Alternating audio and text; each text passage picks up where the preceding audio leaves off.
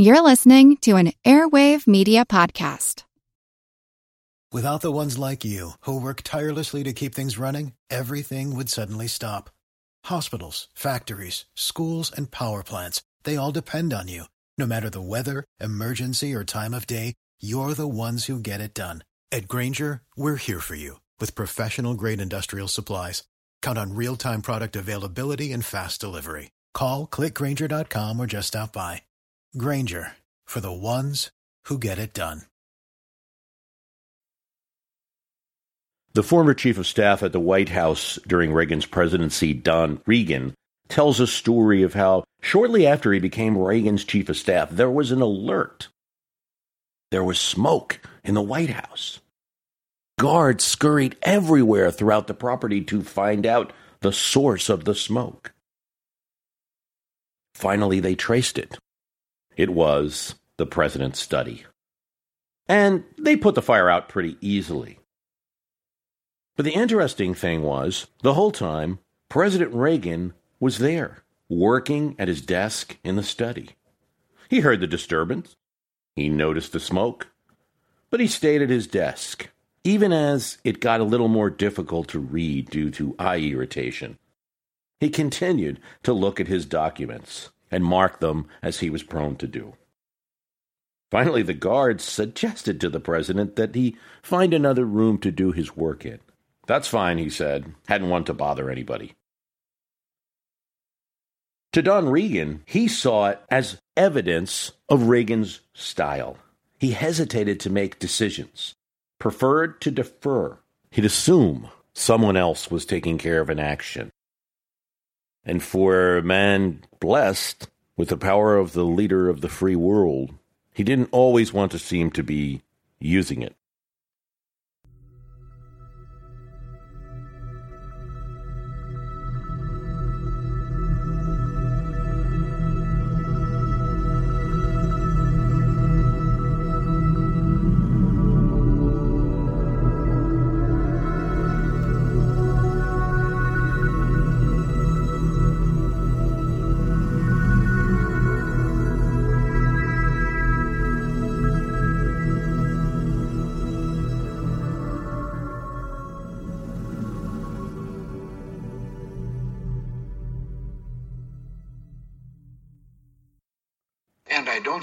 Has been a fiasco uh, or a, a great failure of any kind. We still have those contacts. Uh, we still have made some ground. We got our hostages back, three of them.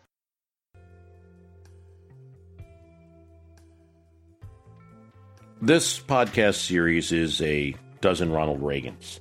I'm now at episode eight. It's taken an entire year, took much longer than I thought it would. and for that reason, I want to let you know that you can go to the website at www.myhistorycanbeatupyourpolitics.com and get all of the episodes from episode 1 to episode 7. And as we complete the next group, we'll post them there too. So that's www.myhistorycanbeatupyourpolitics.com and you'll see it there. We have all of the dozen Ronald Reagan's episodes.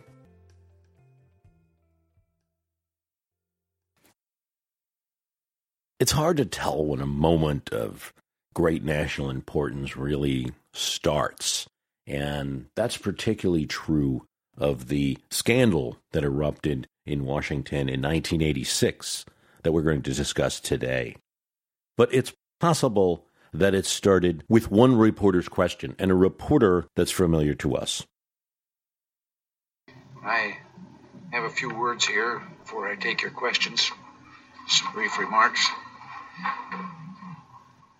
For a while, President Reagan's press conference was going swimmingly. He made two things clear from his answers. He would deliver the truth, as he knew it to be the case, and he would stick it to the media. 18 months ago, as I said last Thursday, this administration began a secret initiative to the Islamic Republic of Iran. After all, since the publication of an article in a Lebanese newspaper that revealed the United States have arranged for the sale of arms to the country that five years before it held Americans in captivity and took a long time releasing them, that the U.S. had a trade embargo against, that they were encouraging other nations to follow. Now it was revealed in this Lebanese newspaper that they had arranged for a sale of weapons to this adversary in order to get hostages held in Lebanon released. The story was a bombshell. And after a few days of careful answers from the White House, Reagan had had it with the media and decided to do what he did so often in his presidency, what had worked best to go directly to the American people, to the television screen, and explain it. And he hit hard in his explanation at who he felt was at fault the media. I know you've been reading, seeing, and hearing a lot of stories the past several days attributed to Danish sailors, unnamed observers at Italian ports and Spanish harbors, and especially unnamed government officials of my administration. Well, now you're going to hear the facts from a White House source, and you know my name. He did reveal that the U.S. began an opening of relations. And yes, part of that was to get arms to a group within Iran. To summarize, our government has a firm policy not to capitulate to terrorist demands, that no concessions policy remains in force. In spite of the wildly speculative and false stories about arms for hostages and alleged ransom payments, we did not, repeat, did not trade weapons or anything else for hostages, nor will we. After that speech, very nice, but the media reports hadn't stopped. Some information actually seemed to contradict this assessment in his TV address. So Reagan decided to get in front of the press.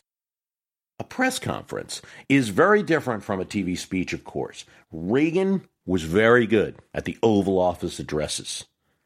Nothing he liked better than the camera. He told his aide, Michael Deaver, still photographs lie, but the moving picture doesn't. Reagan has an advantage. As he walks down the red carpet background and to the podium where the White House correspondents are lined up from the major newspapers and TV networks, he is the more popular person in the room with the American people. And so he speaks to them. Eighteen months ago, this nation began an initiative of opening relations to replace a relationship of hostility with something new. Now, first off, this is a kind of interesting thing for today's politics, right? An American president attempting, even if it is the result of getting caught, perhaps, trading for hostages, attempting to have a goal of working with Iran. 1986. Reagan then reveals that there was a modest shipment set not to the government, but to individuals within the country, well, to kind of bolster them up. And we wanted to work with them to increase their prestige, to show that they were friends of the United States. He acknowledged that not all his cabinet agreed with this strategy. Everyone in the room knew that. He was referencing his Secretary of State, George Shultz, who Reagan knew opposed this kind of plan. He said there was discussion within the cabinet, but the course justified the risk. Then he turned his cannon on the media for creating a perception that the administration was trading arms for hostages. Because of the media coverage, he would rope in efforts to do further arms sales and get hostages back. He had made several admissions that were bizarre as part of a story that was shocking the nation, was without a doubt the most damaging thing that have occurred in a presidency. And this is a dozen Ronald Reagans. This is a series that uh, on My History Can Beat Up Your Politics podcast. We have been doing this since the beginning of last year. We've gone over a bunch of stories, and for the most part, with his own party, or in a bipartisan fashion, Reagan has gotten what he wanted in D.C. But this is the most shocking admission. Still, he explains it, and then he turns and asks the reporters if there's any questions. Not surprisingly, there were. First, when okay, UPI's Helen Thomas asked uh, Reagan, Has your credibility been impaired? And another, Will you now tear up the arms embargo? Absolutely not, Reagan said to both. Will uh, Secretary of State Shultz resign since he disagrees with you? No. It's a question from ABC correspondent Chris Wallace that is probably the pivot point in the press conference. From things going along the president's script, implausible as it might be, to starting to point out some inconsistencies. Mr. President, you have stated flatly, and you have stated flatly before tonight, that you have not traded arms for hostages. And yet the record shows that any time a hostage was released, there was a major arms shipment that preceded it. Are we to believe this is just coincidence? Wallace's question triggers answers that put blood in the water, if you will, and suggestion that these weapons might be used to topple the Ayatollah? Made an exception to the arms embargo when you thought it was in the U.S. interest to do so. Why shouldn't other nations ship weapons to Iran when they you think it's in their interest? diplomatic relations with Nicaragua to increase the pressure on the Sandinista Uh, government? what would be wrong with saying that a mistake was made on a very high risk gamble? why did you go against your own policy? Why wouldn't this encourage more hostage taking? Would this upset the diplomatic balance in the region? No, and I don't see in any way how how that could be with the particular things that we were uh, we were using. I I don't see where the Ayatollah could be a logical target for an anti-aircraft missile. As he answered, other reporters questioned his answers. So, how can you say that it cannot alter the military balance? And how can you say, sir, that it didn't break the law when the National Security Act of 1977 plainly talks about timely notification of Congress and also, sir, stipulates that if the national security requires secrecy, the president is still required to advise the leadership and the chairman of the intelligence committees. Still, everything you've said here is based on supposition that is false. One of the things Reagan says everything that he traded could fit on a cargo plane, plus some missiles. He said TOW missiles were shoulder fired. They were not, they were large anti tank weapons. Uh, it was it was a high risk gamble, and it was a gamble that, as I've said, I believe these circumstances warranted. Off guard, hesitant, repeating statements, very un Reagan like in his communications in this conference. Wobbly gestures. Gave us indication and evidence that uh, that policy was changing. There was more the swapping, how it occurred, how many weapons exactly were given. And so, as I said, to give them more prestige and muscle uh, there where they were, we made this sale. Reporters asked, How could you say that when Reagan insists that he wasn't trading arms for hostages because giving arms to Iran wasn't the same as the Hezbollah movement? Reporters pointed out how he had said at other times that Iran was directing Hezbollah and how could they not be in control? Hezbollah was the organization that took the Lebanese hostages.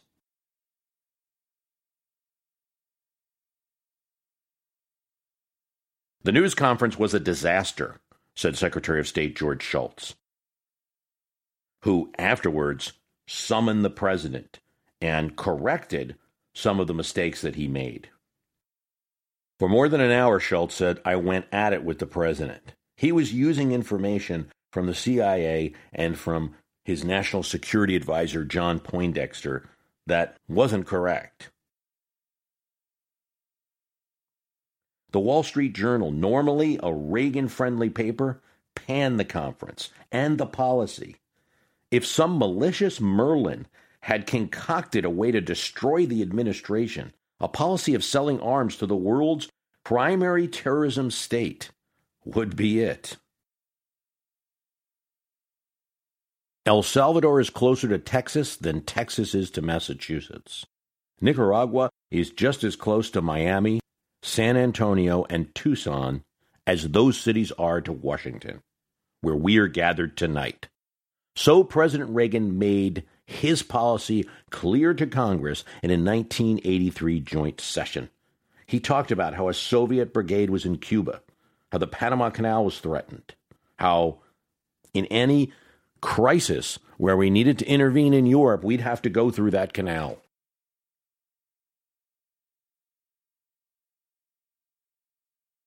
Reagan was clear. Central America was a priority of his foreign policy, even where opinions varied among the American people and particularly the Democratic majority in Congress. When, in 1982, funding to the Contras was blocked, Reagan told his National Security Council head, Robert McFarlane, to make sure we allow the Contras, the group opposing the Sandinistas running Nicaragua, to keep body and soul together. As Reagan notes in his diary in 1983, we have been so restricted by Congress in our help to El Salvador that we are finally losing to the rebels. I finally told the National Security Council to come up with a plan of how we could be of more help, not if we should. Around this time in Lebanon, the CIA chief there, William Buckley, and six other Americans are kidnapped by extremist Muslim groups connected to Hezbollah. Now, keep in mind here, Reagan follows Carter. He hasn't been reelected yet at this point. Reagan's still in his first term. He knows that part of the reason he got the presidency was because Carter was tagged with the Iran hostage crisis. He doesn't want trouble with hostages. He doesn't want trouble with Iran. He certainly doesn't want these problems. So he gives McFarlane what he thinks is at least encouragement to go forward with the deal to sell arms to Iran using Israel as a conduit. Sounds strange today, right? this is the 1980s. The geopolitical situation's slightly different. There's Iraq to contend with. So 1,500 missiles are delivered. And that's, you know, you'll often hear that phrase relating to the Iran Contra, and it it might not help to understand so much the arms for hostages. And that's one thing that's probably forgotten that we weren't talking about just a bunch of Uzis that were sent to Iran. It, these were missiles. 1,500 missiles were delivered, and a few, but not all, of those hostages were released. And now new hostages were even taken. George Shultz was critical of this policy he called a hostage bazaar.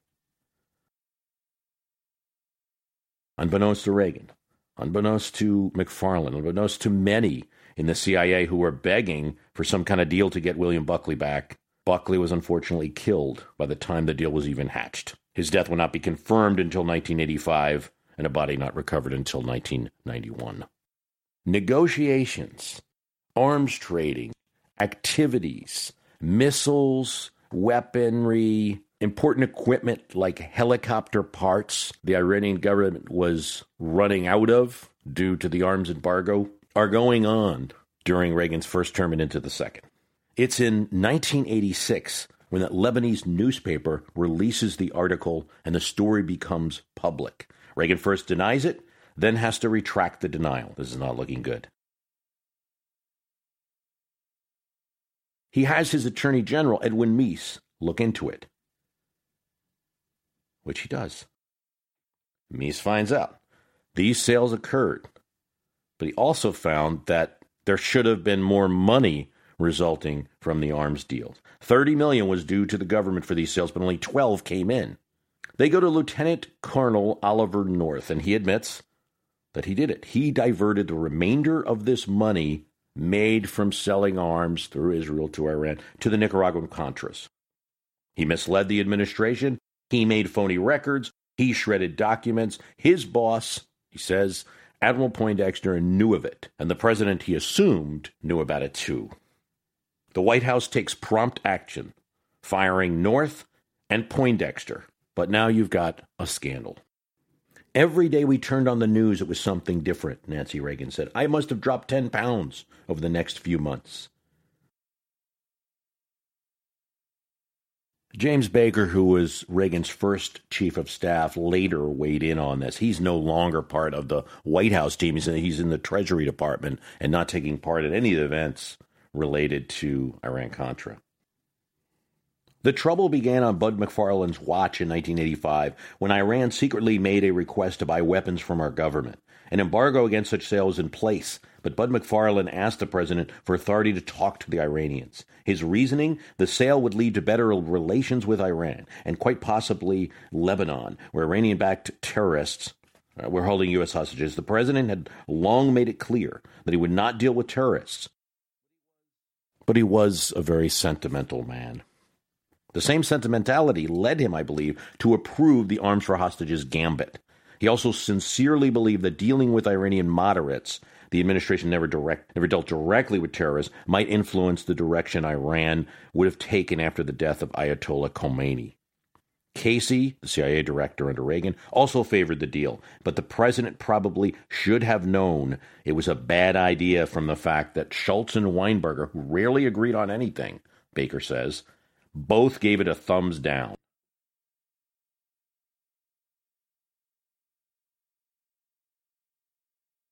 With no end in sight to press coverage on this, and with this new discovery, Reagan appoints John Tower, a respected former senator, Brent Scowcroft, an Air Force general at the time, and Edmund Muskie, a significant Democrat uh, former candidate for the vice presidency, to investigate the matter.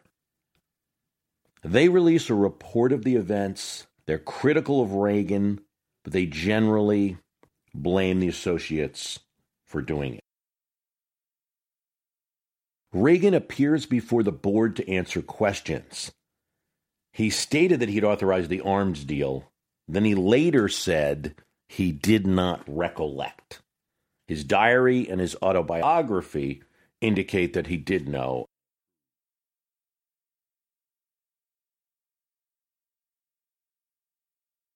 the release of the Tower Commission report will force Reagan to make another television address. And unlike so many that he made during his presidency that were masterful, that he probably enjoyed, this was a more painful statement.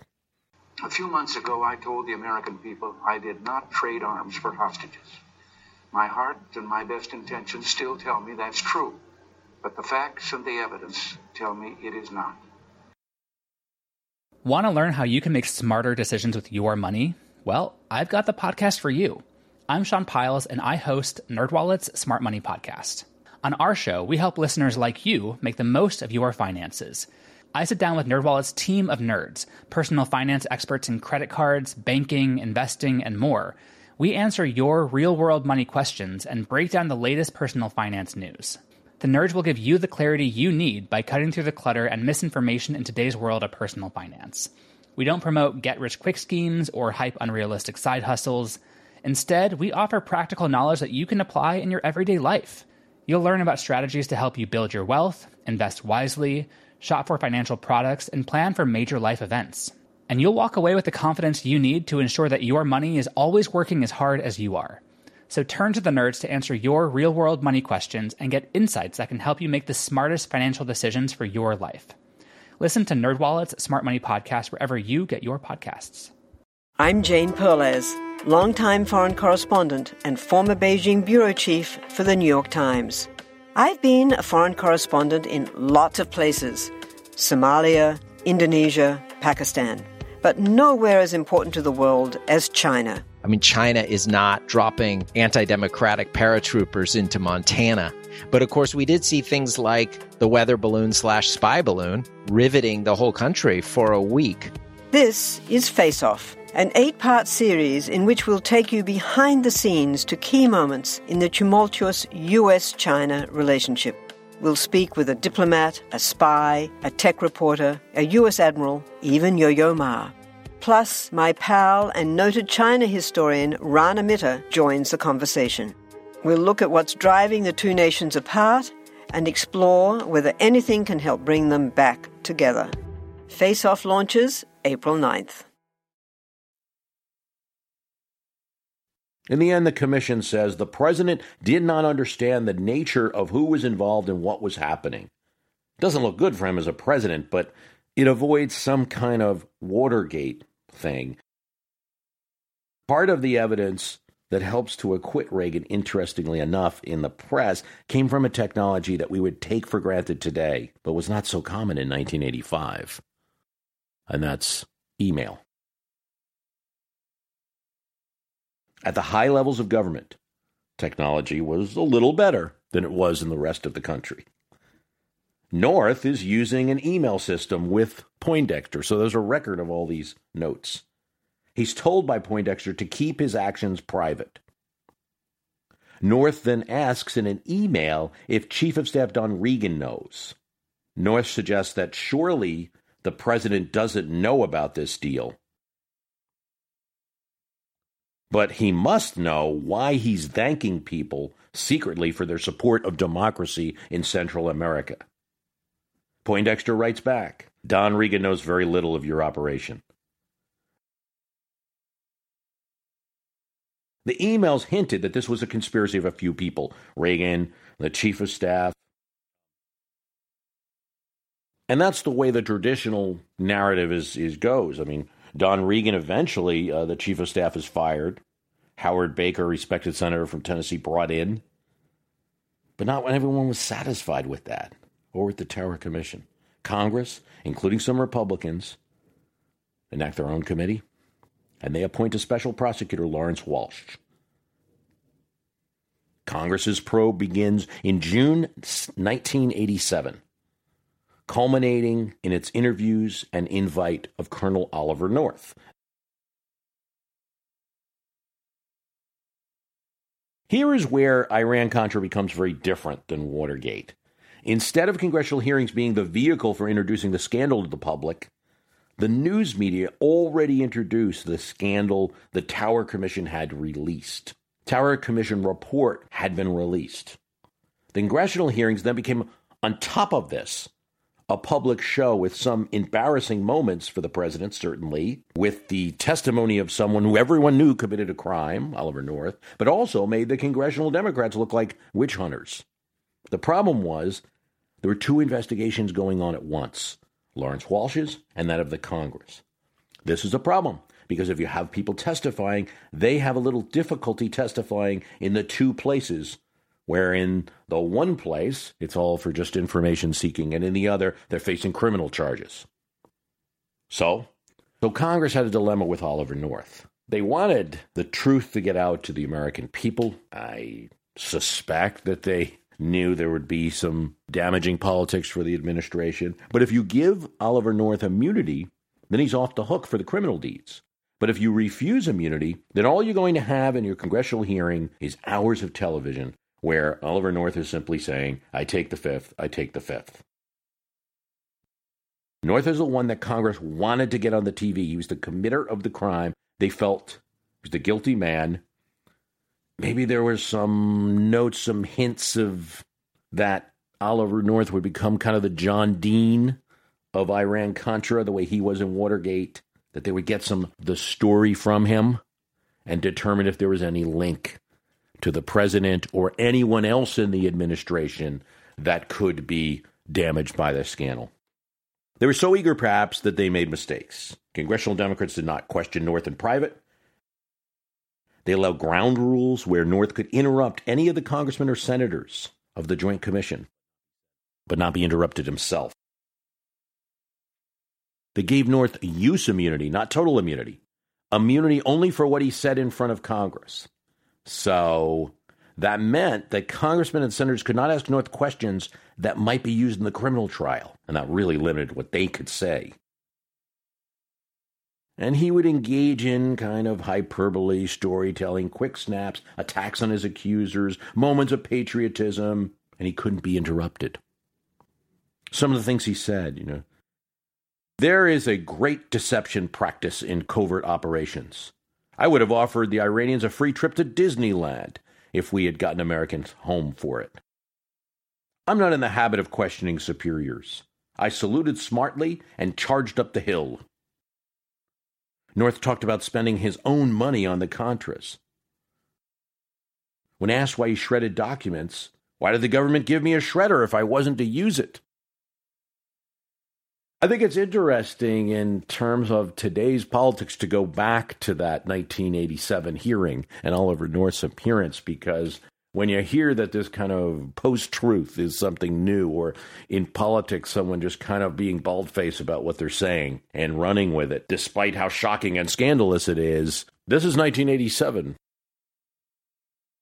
Indeed, there was an effect from it. USA Today's headline after the testimony was Ollie Mania sweeps the USA.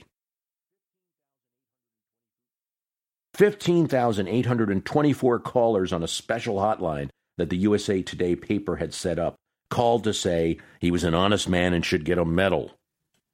This is before web polls and Twitter and Twitter following and retweeting.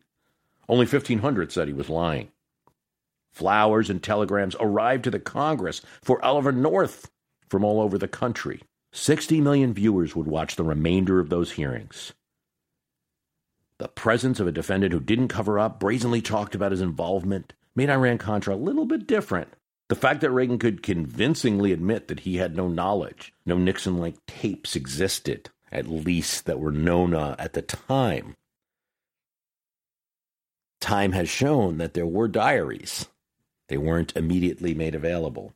And probably most importantly, there was a different view of Reagan than, say, Nixon, and the lack of self gain from the perpetrators of the scandal. What did they get out of it except for helping these Contras? The reporter of Watergate fame, Bob Woodward, examining Iran Contra, comparing it to Watergate, felt that the president's action, while a little late, such as appointing the Tower Commission, firing Reagan, and Oliver North's bucking at the congressional hearing helped to wave off some of the attacks that might have happened. But despite the success of North in those hearings, and a little bit of counterattack there, there was damage done to Reagan politically by Iran Contra, more than by anything else in his administration. Reagan was chopped to a 42% approval in 1987, down from 69% earlier that year. After Iran Contra, his Supreme Court nomination of Robert Bork was defeated. He lost two veto battles as well. He was no longer the president of 1981. Not only was he losing some Democrats that he could either persuade or subtly threaten politically into going along with him, he was losing Republican senators and congressmen. The Reagan of 1986 and 1987 is in contrast, perhaps, with the image that started to develop after his presidency that this was a no fail presidency, that Reagan was always popular, and that there was little opposition, and that all of his actions were considered great. The great communicator, the speeches were always good, speeches always well received, handled the press masterfully, had great people in the White House. That was true at times, but not always. In fact, Iran Contra was such a powerful scandal that, had other events not intervened, uh, the consequences may have been more dire. As it was, Reagan's polls would be back up somewhat by the next year. The economy, gas prices, employment, inflation, not something we think about a lot now, but the scourge of the 70s was on the mind of voters in the 1980s, and inflation had vastly improved. It was down to just 5%.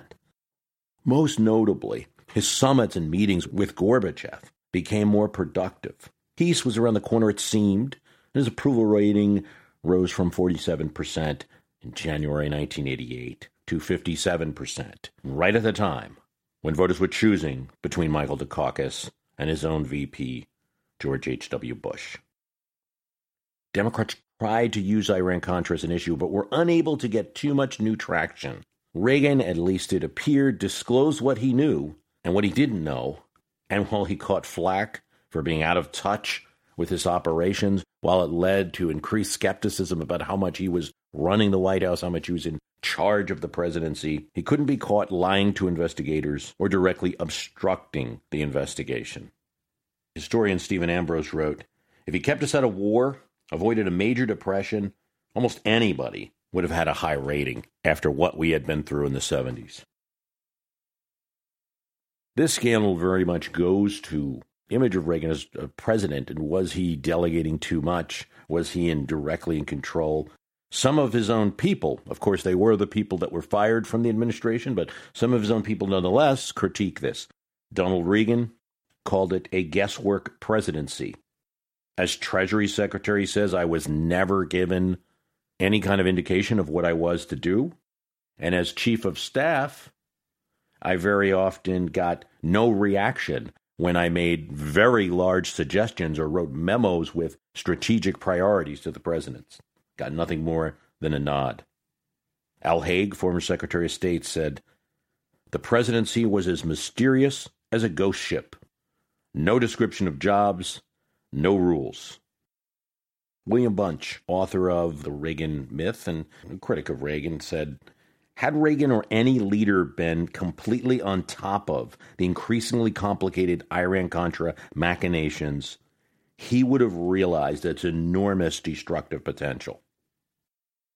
Others criticize his choice of staff. For instance, Tip O'Neill made it very clear never would have happened if Baker was in charge. Reagan alludes to that in his own autobiography that it was a fateful decision not to make James Baker national security advisor after being chief of staff, something that Baker wanted. Nancy Reagan, in her autobiography, uh, My Turn, indicated that had the Troika still been in charge, really a reference to Michael Deaver and James Baker more than Meese, who was involved in this, never would have happened.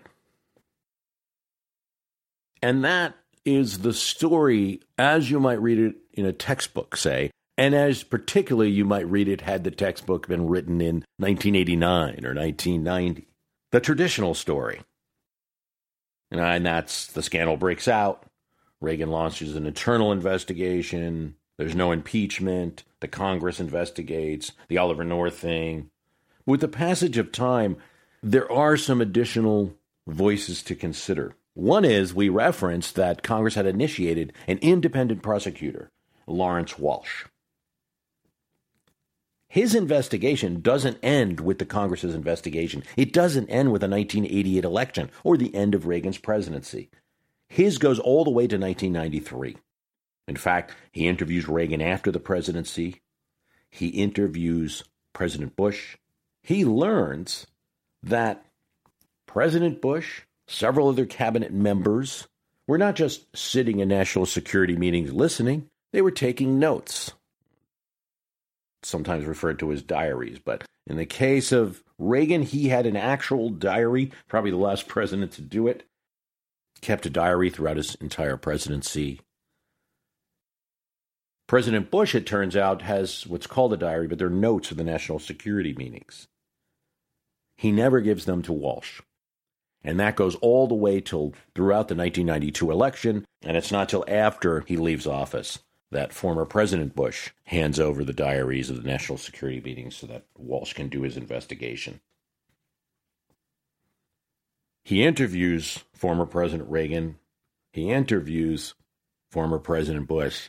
He considers charges as new materials are discovered and an attempt by Attorney General Edwin Meese to kind of take Reagan out of certain meetings that he was in. Reagan's physical condition blocks any thought of that. As president, one of his last acts, President Bush will pardon Caspar Weinberger and several others that were involved. This did not delight the prosecutor, Lawrence Walsh. As a prosecutor, there was nothing he could do about it. It was, Walsh said, a great disservice to the country. He considers charges against former President Bush, even after, particularly after the pardons. But President Bush, Vice President Bush, was in a secondary position. The events were now several years old, two presidencies ago. New president, President Clinton's taking office. His aides talk him out of it. But Walsh never believes that the administration had anything else but a contempt for his investigation efforts. And there's another story, a narrative on top of this. You have that kind of traditional Iran Contra. You have the investigations that occurred afterwards when nobody was really watching it that much, except for a little bit during the 92 presidential election, the Walsh investigation. And then you have some reporting conducted by Seymour Hersh in 1990 in the New York Times. And Hersh's story is interesting because he finds fault not only with the executive actions, but also with the congressional committees investigating it. Here's what he says The shredded documents and shredded memories of the White House cover up are usually blamed for the failure of the committees to uncover all the facts. But there were other reasons, namely the limitations that the committees imposed on themselves or allowed to be imposed on them. They began the investigation by immediately imposing an unrealistic deadline for ending. They agreed to permit the White House to review all the internal documents for relevance before being released to investigators. They made no attempt to locate and make evidentiary use of presidential calendars nor did they seek presidential telephone logs that were available. They were intimidated by the public reaction testimony of Oliver North and flummoxed by the immunized testimony of Poindexter, who said he had not told the president of the diversion in order to give him deniability. Most important, senior members of Senate committee, which play the dominant role, agreed from the outset that specific evidence of a presidential act of commission would be necessary before Reagan himself would become a target. No amount of presidential negligence or nonfeasance, they decided, would justify an impeachment. Only an act of commission. As a result of these constraints, many leads, some of them startling, were never pursued or made public. That's Hersh's article from 1990. For instance, he says, there was a key White House insider who insisted he had seen two documents each detailing the illegal diversion of funds that were meant for the president's eyes. And he was willing to testify. He was never put on the stand. The committees learned late in the inquiry that the White House had routinely tape recorded President Reagan's Oval Office conversations with foreign leaders.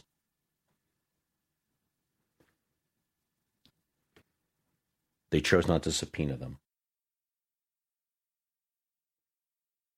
the popularity of the president, the desire to inflict a political punishment, but not a real punishment such as impeachment, particularly one that might not, there might be a backlash against them as the party's coming up for elections in 1988. That many thought this is a difficult thing as we look at now because we know Bush is going to be president. That's not what the prediction was in 86 and 87. It looked like Republicans were going to have a really hard time keeping the White House, how popular Oliver North came, all these things appeared to encourage the Democratic investigating committees to take it easy on the president. Hersh's sources were staff investigators for the committee, various lawyers. So there's a lot of different ways to look at this. First of all, because this is a dozen Ronald Reagans, and I'm looking at the presidency of Ronald Reagan, so important for our politics today, really the starting point for where the battle lines fall in today's politics. Reagan sometimes seen in our politics as a superhero, a godlike, you know, presidential figure. Uh, going back to Iran Contra, you see a moment where the administration really botched it up as a foreign policy operation. They botched it up as a media story. They botched up the reaction to it and it almost brought down the presidency of otherwise a president that had a lot of successes during the administration. There are some who theorize that it helped in a way because it forced Reagan to pursue peace with the Soviet Union, something that uh, we're going to discuss in, in the next episode. I'm not sure where I come down on that one. Certainly, it pressured Reagan to moderate a bunch of policies. I'm not sure that the Cold War issues were among them. It may have been that the politics led him to a place he wanted to go. So, as a historical study of Reagan, you can pull a lot from looking at Iran Contra that's not often discussed. Fine. What about the politics of today? Because my history can beat up your politics. We're obviously looking at history with the politics of today. Well, the first thing to understand is you had a administration that came in in 1981 and really steamrollered Washington. This was a presidency that really was controlling things with a coalition in Congress. While while Reagan's party wasn't didn't control Congress, he did have the Senate, And in the Congress, there were enough conservative Democrats that would work with them that he almost had his own party, if you will, in the Congress as well. But in the one area of foreign policy that he wished to pursue, and that was unpopular with people and unpopular with Congress, a process was set up of back channels, of covert operations, strongly encouraged by him, if he didn't know about everything, that um, nearly brought down his presidency. So I think it goes without saying that that's a note for a future administration that might enter the White House with great aplomb, with great um, gravity and strong feelings about your partisan issues. What trips up administrations are scandals. And scandals happen usually when there's insulation from good advice from the outside and there's insulation from media criticism because of secrecy, or where officials, like in the case of the Reagan administration, Shultz, are froze out. Scandals can change presidencies and make presidential action no longer effective anymore, turning that great office that can be of great assistance in so many ways politically to something that you need to run away from. Almost happened with the 40th president. James Baker, Reagan's first chief of staff, from beginning to end, Iran Contra was wrong, a textbook example of what can happen when the White House goes operational. The White House isn't always right, state and defense aren't always right, and Congress isn't always right. But policies developed through the rough and tumble of politics within the administration, between the administration and Congress, and in a continuing dialogue with the American people are more often right than wrong.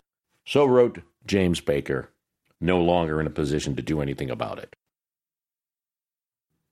I want to thank you for listening. Again, the website is www.myhistorycanbeatupyourpolitics.com of all the episodes of A Dozen Ronald Reagans up there.